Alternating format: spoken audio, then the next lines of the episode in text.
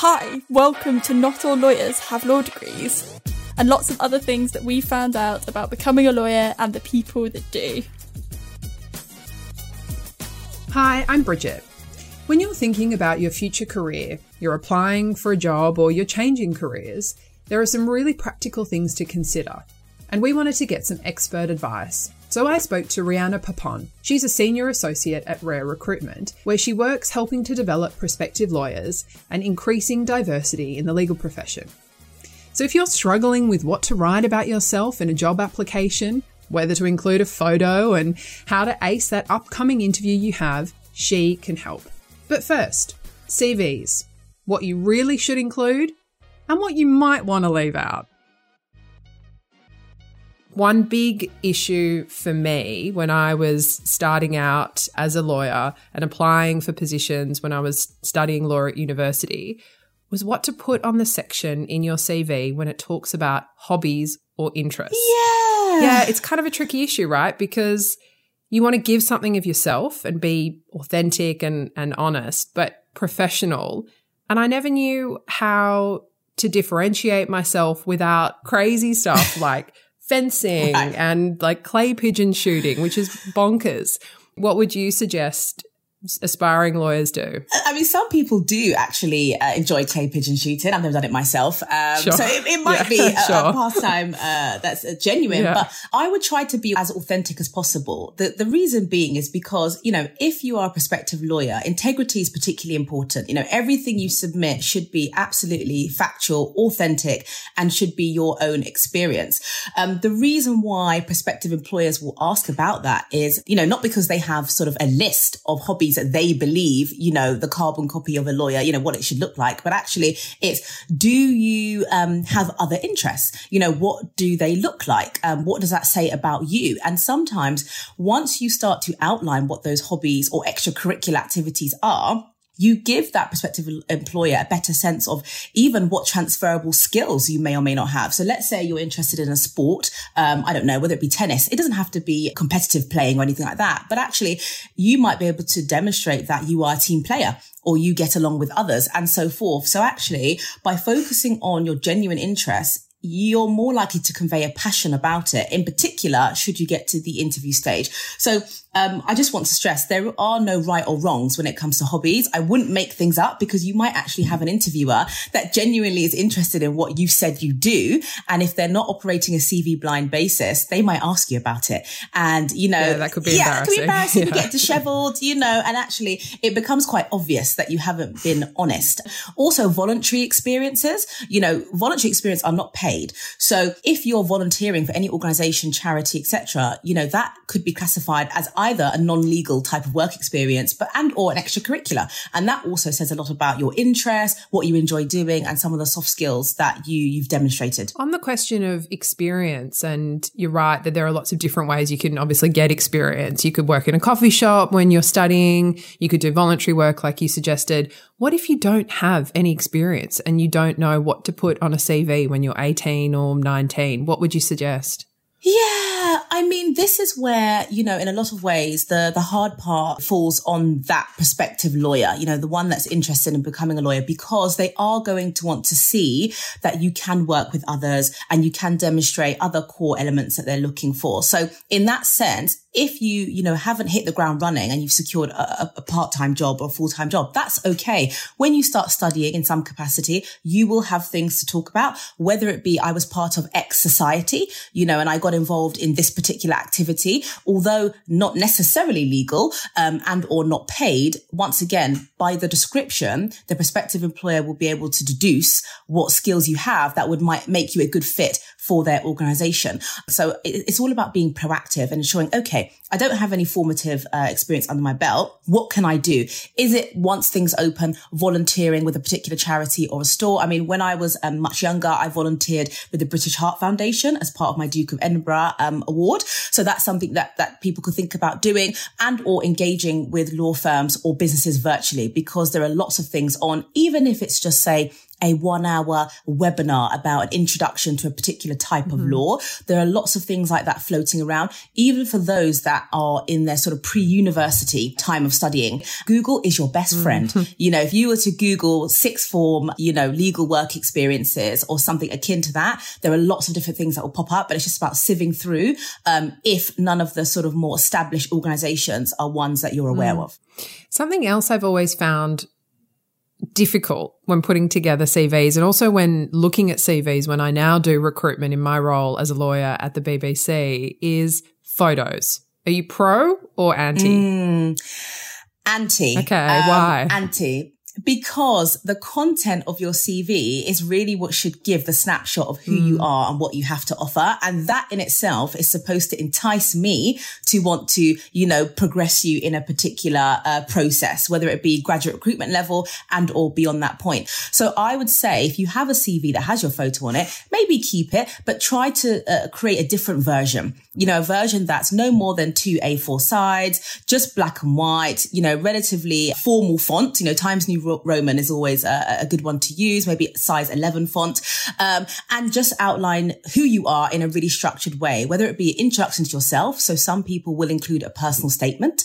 Then I always say start with academics with your most recent academics first. So working in that order. Then start, start with your work experience, whether that be legal and then non-legal or whatever way you want to do it. Then extracurriculars and then other achievements. Um, but I don't think the picture adds any value. They're not going to invite you through, um, based on your picture alone. So I would try to work on boosting the content of the CV itself. So that is enough for them to want to see you. I have to say the two pages is, I mean, is daunting. Uh, mine were always essays. They were like 15 pages and I would, you know, show my parents or some of my peers. And yeah. they'd all have, yeah, I mean, my parents would just shred my CVs uh, down to, as you say, about sort of two or three pages. But it's difficult, isn't it? When it's your own experiences and it's information about it yourself, is. it's difficult to to know what what will and won't be important to someone else if it's Im- important to you. Another issue I've I've found over the years with with CVs and particularly in England. So you probably can tell from my accent, mm. I'm Australian. I qualified as a lawyer in Sydney where where I'm from. And in Australia, we don't tend to include our schools. So the name of the school we went okay. to on our CV. And I've noticed it's something that's quite a, I guess, a popular trend over, over here in England.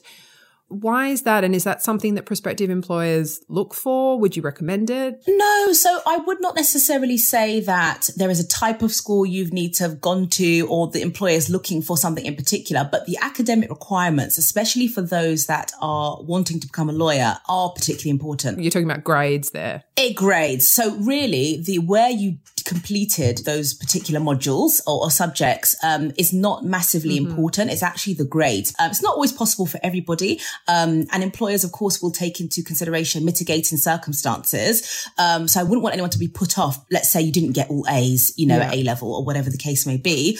Um, but that's really what they're looking for. And, and if we talk about sort of that contextualization and putting in mitigating circumstances, mm. because most, as you say, most people won't have, you know, the, the best grades in the world. Most of us, we have to prop up our CVs with great experience and with confidence. How, how would you recommend people contextualize grades if they're not they're not amazing. Absolutely. Um, so it's all about, once again, being honest. If for any reason that you did not attain, let's say AAA or the, the level of academic requirements stated by the organization or the law firm, the important thing is don't panic. You know, you don't want to fabricate things because sometimes these law firms, organizations will ask you for academic mm. transcripts. And, you know, there are some unfortunate scenarios that I've seen in my career where someone has not been honest and actually has backfired and any sort of graduate job they have been offered, it has been withdrawn as a result. Um, but the, the thing to remember is law firms or these kinds of organizations do want to recruit normal people and not everyone will have achieved the highest grades. So most applications, um, or even in an interview space, um, there will be room to give students space to explain their circumstances that might have affected their academic performance. So it could be personal circumstances. It could even have been this recent pandemic because, you know, as we know, it did massively disrupt the completion of examinations, both GCSE, A level, and even, you know, university. Um, so it's important that you're honest about it. Do not be ashamed or worried that the law firm uh, will not be interested in reading your application because they will. I think that's really reassuring. I mean, I like the, the point you made earlier that these days, hopefully, a lot of employers are looking for normal employees. And that's something I think is not stressed enough. I know I stopped myself from applying for particular jobs because I didn't have the top marks. I knew a lot of a lot of my peers, a lot of my friends at law school who had the top level of academic attainment at universities in Australia. And I just thought there's no point. And I think that's quite a dispiriting right. message. So it's it's good to hear that, you know, hopefully things are changing and there's a more holistic, I guess, approach to CV, Absolutely. yeah, CV review. And on applications, um, how how do you persuade someone that you're the best candidate for the job? There's always that sort of slightly awkward bit at the top of a CV where you might give a bit of a blurb. I've read a lot of CVs where people say, I'm an outstanding candidate. And you think, oh, you might be, but everyone's saying that. So how do, yeah. how do you differentiate yourself? I have very mixed views on that personal statement because, like you said, you know, you have people that use all kinds of descriptive words to convey they're the best of the best, but actually all you're doing is telling me what you personally think. I need to be able to deduce by your CV or application that that's what I think. So really it's about using um, quantitative measures. So for example, whenever we advise candidates to speak about their extracurricular activities, we say use quantitative measures. In, you know, if you're in a team, how many were in that team? If you raise a certain amount of money, money how much money did you raise? Try to be as detailed as possible. Equally, when you're conveying your interest in that particular law firm, you also want to submit informed pieces. So if, you know, you're interested in a firm because it's global, okay, well, lots of law firms are global. So just by using such a vague sentence, I would be able to supplement that firm's name for another. But if you said, you know, the, I'm, I'm particularly appealed by the firm's global presence as evidenced by the X amount of offices they have in X amount of countries, that is not going to be widely transferable to a law firm. So there isn't any kind of one unique statement or sentence you can submit to demonstrate that you tick all the boxes, but actually the way in which you write is what is going to motivate them to want to find out more. Okay. So if we think about sort of the life cycle of an application, we've got our hopefully two page CV. Um, if yeah. like clay pigeons shooting, that's on the CV. That's on the CV. If we move now to kind of interview prep, because let's assume I'm, I'm progressing to the, the first round or the second round of recruitment for a law firm or a spot at, at law school at a university, let's say. Yeah. The first thing I think about, if I'm honest, is what to wear for a job interview. I remember a friend having an experience where she was basically chastised in an interview at a top law firm oh, in wow. Sydney because she didn't wear a jacket.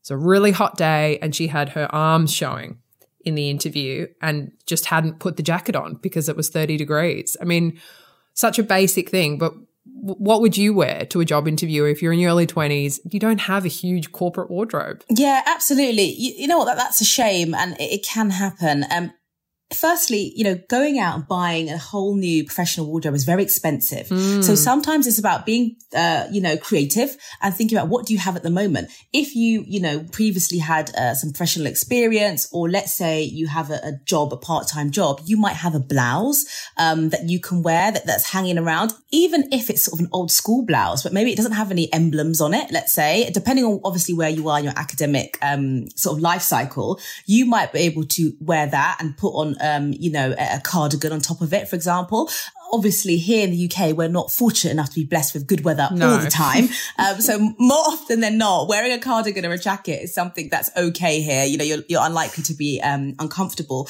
Um, but even if you've got, you know, close family or friends and you, you, ask, you know, whether or not you can borrow something to wear, um, there are, of course, not that I will name them, there are stores where um, you can buy uh, fairly cheap or, or, not necessarily extensively priced professional wear, even charity sh- shops. So once again, it's about being creative. Unfortunately, most law firms and or organizations will not allow you to interview in casual wear. You know, whilst that would be the dream uh, for those working at home, that's something that we can do a bit more. What even is formal wear these days? You say casual wear. I mean, I'm not going to lie. I'm wearing tracksuit pants right now. I assume I couldn't do that if I was rocking up to a corporate law firm interview. Exactly. So if I was going to um, an interview at one of our clients, so one of the commercial law firms you work with, I would probably wear some sort of, you know, fairly dark dress, you know, probably around knee length, something like that, depending on the weather. But, you know, bearing in mind English weather, perhaps tights. And, you know, I do think at these law firms, um, at least the clients we work with, you could have your arms out. You know, if you're presentable, you might have a dress that actually you know, as a shift dress. It doesn't have sleeves. Or you might have a dress that does. Equally,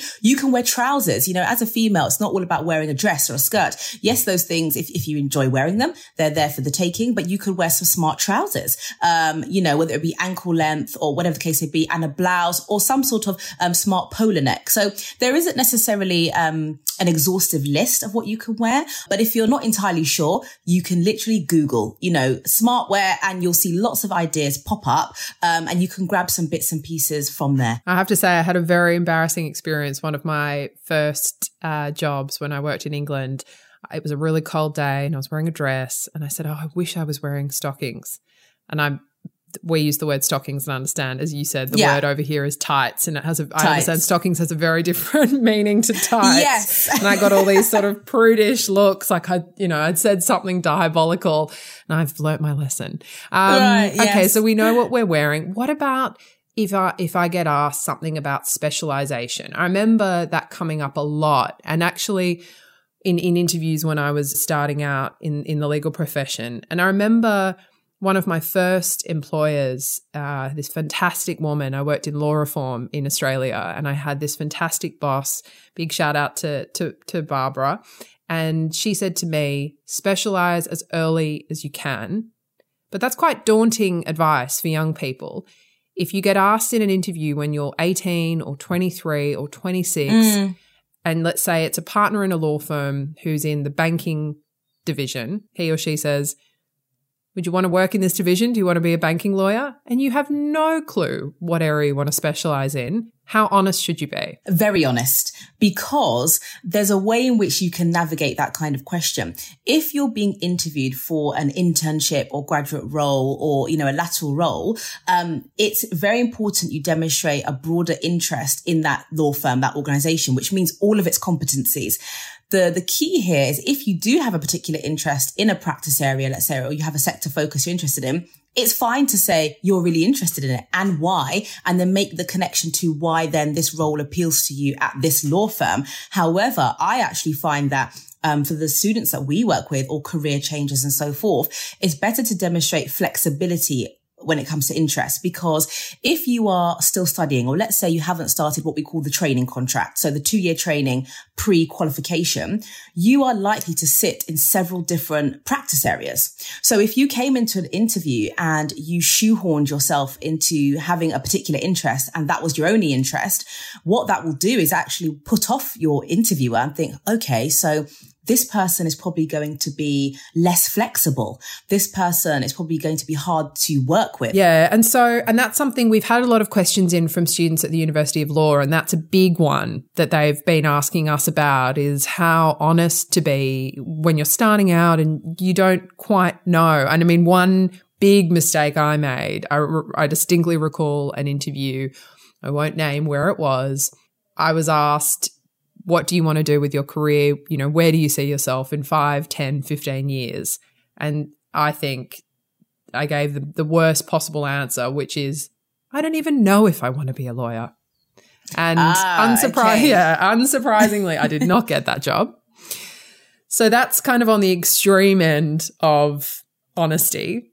And I assume the advice that you would give and that others would give is, you know, you need to aim somewhere in the middle between being honest and being professional and hopefully you absolutely. yeah you've done your research and you know something about the place you're applying to. Yeah exactly. Yeah. Um, otherwise you, you wouldn't have been progressed to interview. So you know hopefully you would have done the requisite research where you at least have some sort of interest in that law firm's offering. And even if you can't commit to saying actually I absolutely want to qualify into, you know, the practice area of your interviewer. And if you're not being honest, they'll know. Um, you know, do show an interest in something that the law firm ha- does when it comes to the work they do. Um, because law firms offer lots of other opportunities. Some offer client secondments, international secondments, volunteering opportunities, but essentially the bread and butter of how they make their money is the work clients pay for. So as long as you can demonstrate an interest in an area of specialism they do have, you don't need to commit long term and they're not going to hold you to it. You know, I definitely want to be a banking and finance lawyer. Um, but show an interest and then demonstrate flexibility because it's likely, especially if you're training and you're not already a qualified lawyer moving on to your next endeavor, you need to be able to show that you're happy to move around a little bit and pick up the expertise from lots of different sectors before deciding where you want to qualify. And talking about questions in, in interviews, I mean, there are lots of different types of interview formats. There's psychometric testing, there's competency where they ask you about general kind of skills and capacities what sorts of interview styles should people expect? It could be a mixture. With competency, that's their sort of soft fact finding. So that's likely to be slightly more conversational, casual, but at the same time, the onus will be on the interviewee to um, be as descriptive as possible. So one of the best mechanisms I would advise for um, competency interviews is using the star structure. So describing what the situation was, the task, what action you took and what was the result. Because what you then do, you're, you're allowing yourself to tell a really structured story without forcing your interviewer to desperately claw at you know, more questions to get that information from you and keep the conversation going. Um, so with the competency format, it's slightly more casual. Now, especially with commercial law firms, and I'm sure other non-commercial firms, um, sometimes you're given a technical exercise. So some sort of case study or having a business article discussion. So this is to test the more intellectual, um, abilities of, of, the candidate. It really depends on the format of that assessment piece because more often than not with case studies, let's say this is where they give you a fictional business scenario and they'll say something like, you know, what are some of the legal and or commercial risks? It's like a problem question when you're at school or uni. It, yeah. Exactly that. So it's about, once again, trying to work through that scenario in a systematic way. So if you can try to group some of the issues that you found under themes, that is a really fantastic way of organizing your thoughts and delivering it. Um, if it's an article discussion, the similar thing applies. If they say, um, you know, what are some of the issues you've, you've picked up here or what are your thoughts on a particular thing? Try to group some of the ideas you have in themes and then present it because uh, what the interview is looking for is logical and coherent reasoning, you know, and thought pattern. And then lateral thinking. So they, you might suggest something and they say, Oh, that's really interesting. So would your view change if X applied? And it's about you having to think on your feet, don't feel afraid to pause or say, it's a really good question. Would you mind if I have a quick think about that? You know, give yourself a few seconds or, you know, what I say is a water trick. You, you have always have a glass of water there. Take a sip of water. That's going to oh, buy you a few some seconds. Time. I like it. Yeah. Yeah, exactly. And then relaying your answer. So I, I, can't say that there's um, a one size fits all for navigating these kinds of things, but being as structured as possible will massively help. And with competency, the onus is on you to tell your story. The interviewer should not have to ask you lots and lots of leading questions to elicit information from you because then what they're thinking is this is too much hard work. Totally. I, I know from my experience doing interviews, one of the hardest things is when you feel like you're, as you say, like extracting answers. It's like getting water out of a stone. And I think when I look look back to who have been the best people I've interviewed, the best candidates, people who came with like lots of examples. It's like coming with lots of, you know, coming with lots of gifts and lots of shopping is always how I think about it. They've come with lots of groceries and they can pluck examples out of the air. I mean, how would you encourage people to prep? Would you for an interview like that to write out a list of examples of Absolutely. Yeah. To, to a degree. What you don't want to do is write a script because then right. what two things are going to happen. Either you're going to memorize it all and during the interview itself, you're going to be really mechanical and robotic and they'll know it's rehearsed or you'll put so much pressure on yourself to memorize it that if you miss a word or phrase, it can really make you stumble and start panicking and then it messes up the flow of your, the rest of your delivery. I would advise sort of, um, either a spider graph. So what I mean by that is, for example, having one characteristic. So let's say teamwork. It's an easy one. Draw a circle around it and then put some arrows and have a brainstorm based on your knowledge of yourself, your experiences, your CV. What experiences can you talk about that demonstrate teamwork? Do the same for, you know, leadership, let's say, or customer service or resilience. And actually by brainstorming it, what you're doing is you're fleshing out some of those experiences, reminding yourself you had those experiences and of what you contributed in that role. And that would make it easier for you to tell the story later down the line in an interview setting. And actually what you can do is maybe have a look up most common asked. So, you know, most commonly asked questions. Um, you know, some of which, as you said earlier, you know, give me an example of a time when you've had to deal with a difficult situation or a person, let's say.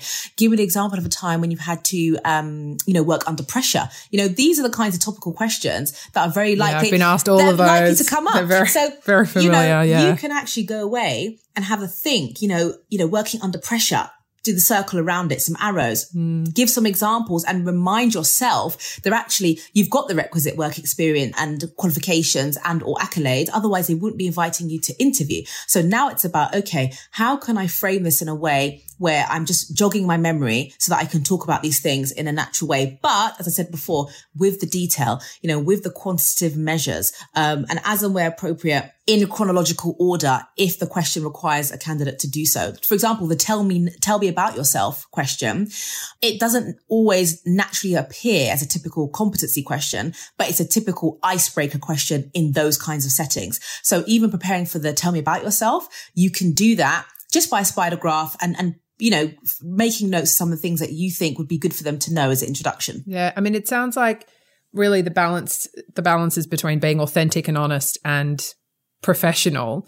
I guess to, to end on, on that note, what's your one big tip for aspiring lawyers when they're applying for jobs in the legal profession? I would say always have your narrative ready, you know, your story to tell. Um, because one of the things they will ask you in some um, form or another is, why are you here? You know, why are you here? Why are you interested in the firm? Um, and have have a narrative, have a clear cut structure on how you want to deliver that. So, when did your interest in law start? You know, what kind of practical examples can you give?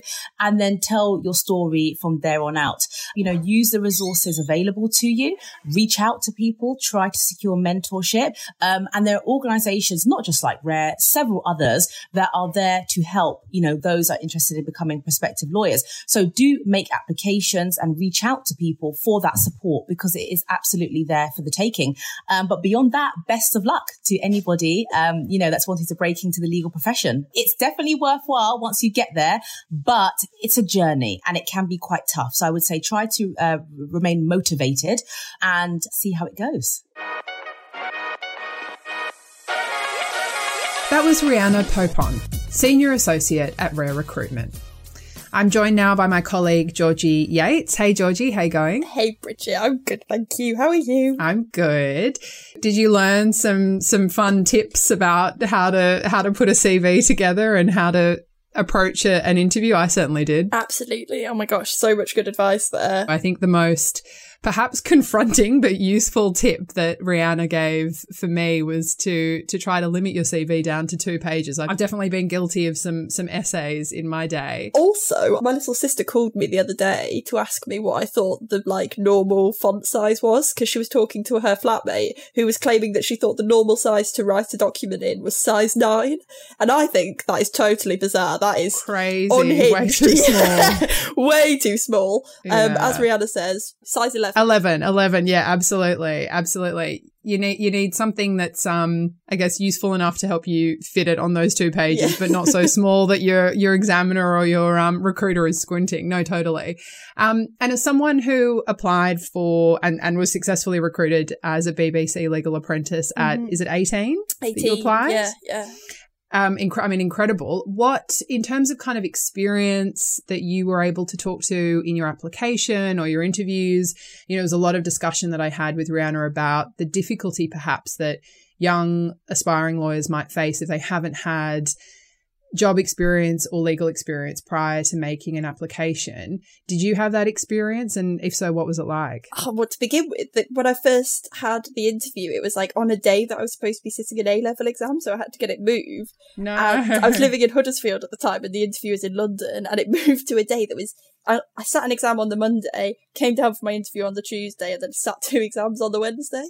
Um, Insane. but uh, aside from that, they, it was kind of like quite a standard competency based interview where they were kind of asking about tell us about a time when you've demonstrated X thing. Um, and a lot of what I talked about was kind of I had a Saturday job where I worked in a florist, which was super helpful when I talked about kind of dealing with tricky customers or Mm. thinking on your feet or making sure Mm. that you do a job well regardless of what the job is. But I remember really clearly them asking about times in which I've negotiated and how you like what makes for a good negotiator. I identify as queer and I was part of a church that wasn't necessarily accepting of that.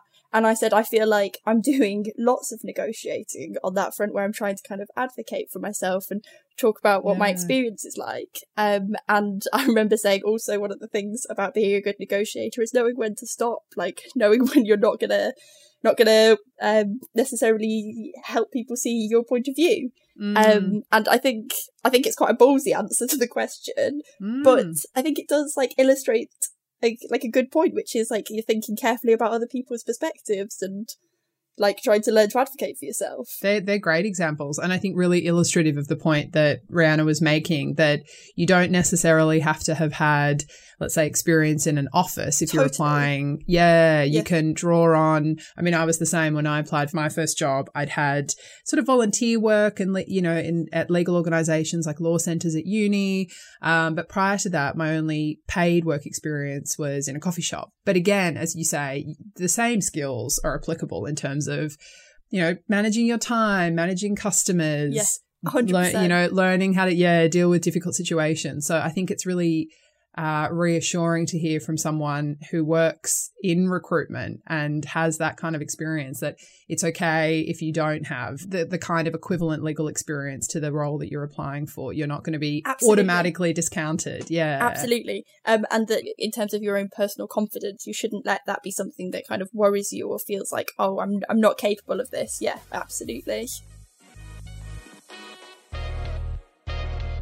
There's more advice about applications and interviews in our chats with Layla Lazan from the Law Society and Daisy Mortimer from the Inner Temple. And who knew it? There is a national career service on the government website. It has advice on applications, interviews, CVs, letter writing, LinkedIn profiles, and much, much more. Check it out. We've posted the link in our show notes. Don't miss out on our new episodes. You can find them on Apple, Spotify, Acast, and everywhere you find good podcasts. It would be a huge help to us if you could like, maybe leave a review, and subscribe to our podcast. And you can find us on Instagram. Just search Not All Lawyers Pod and use the hashtag Not All Lawyers. This has been Not All Lawyers Have Law Degrees from the BBC's legal team.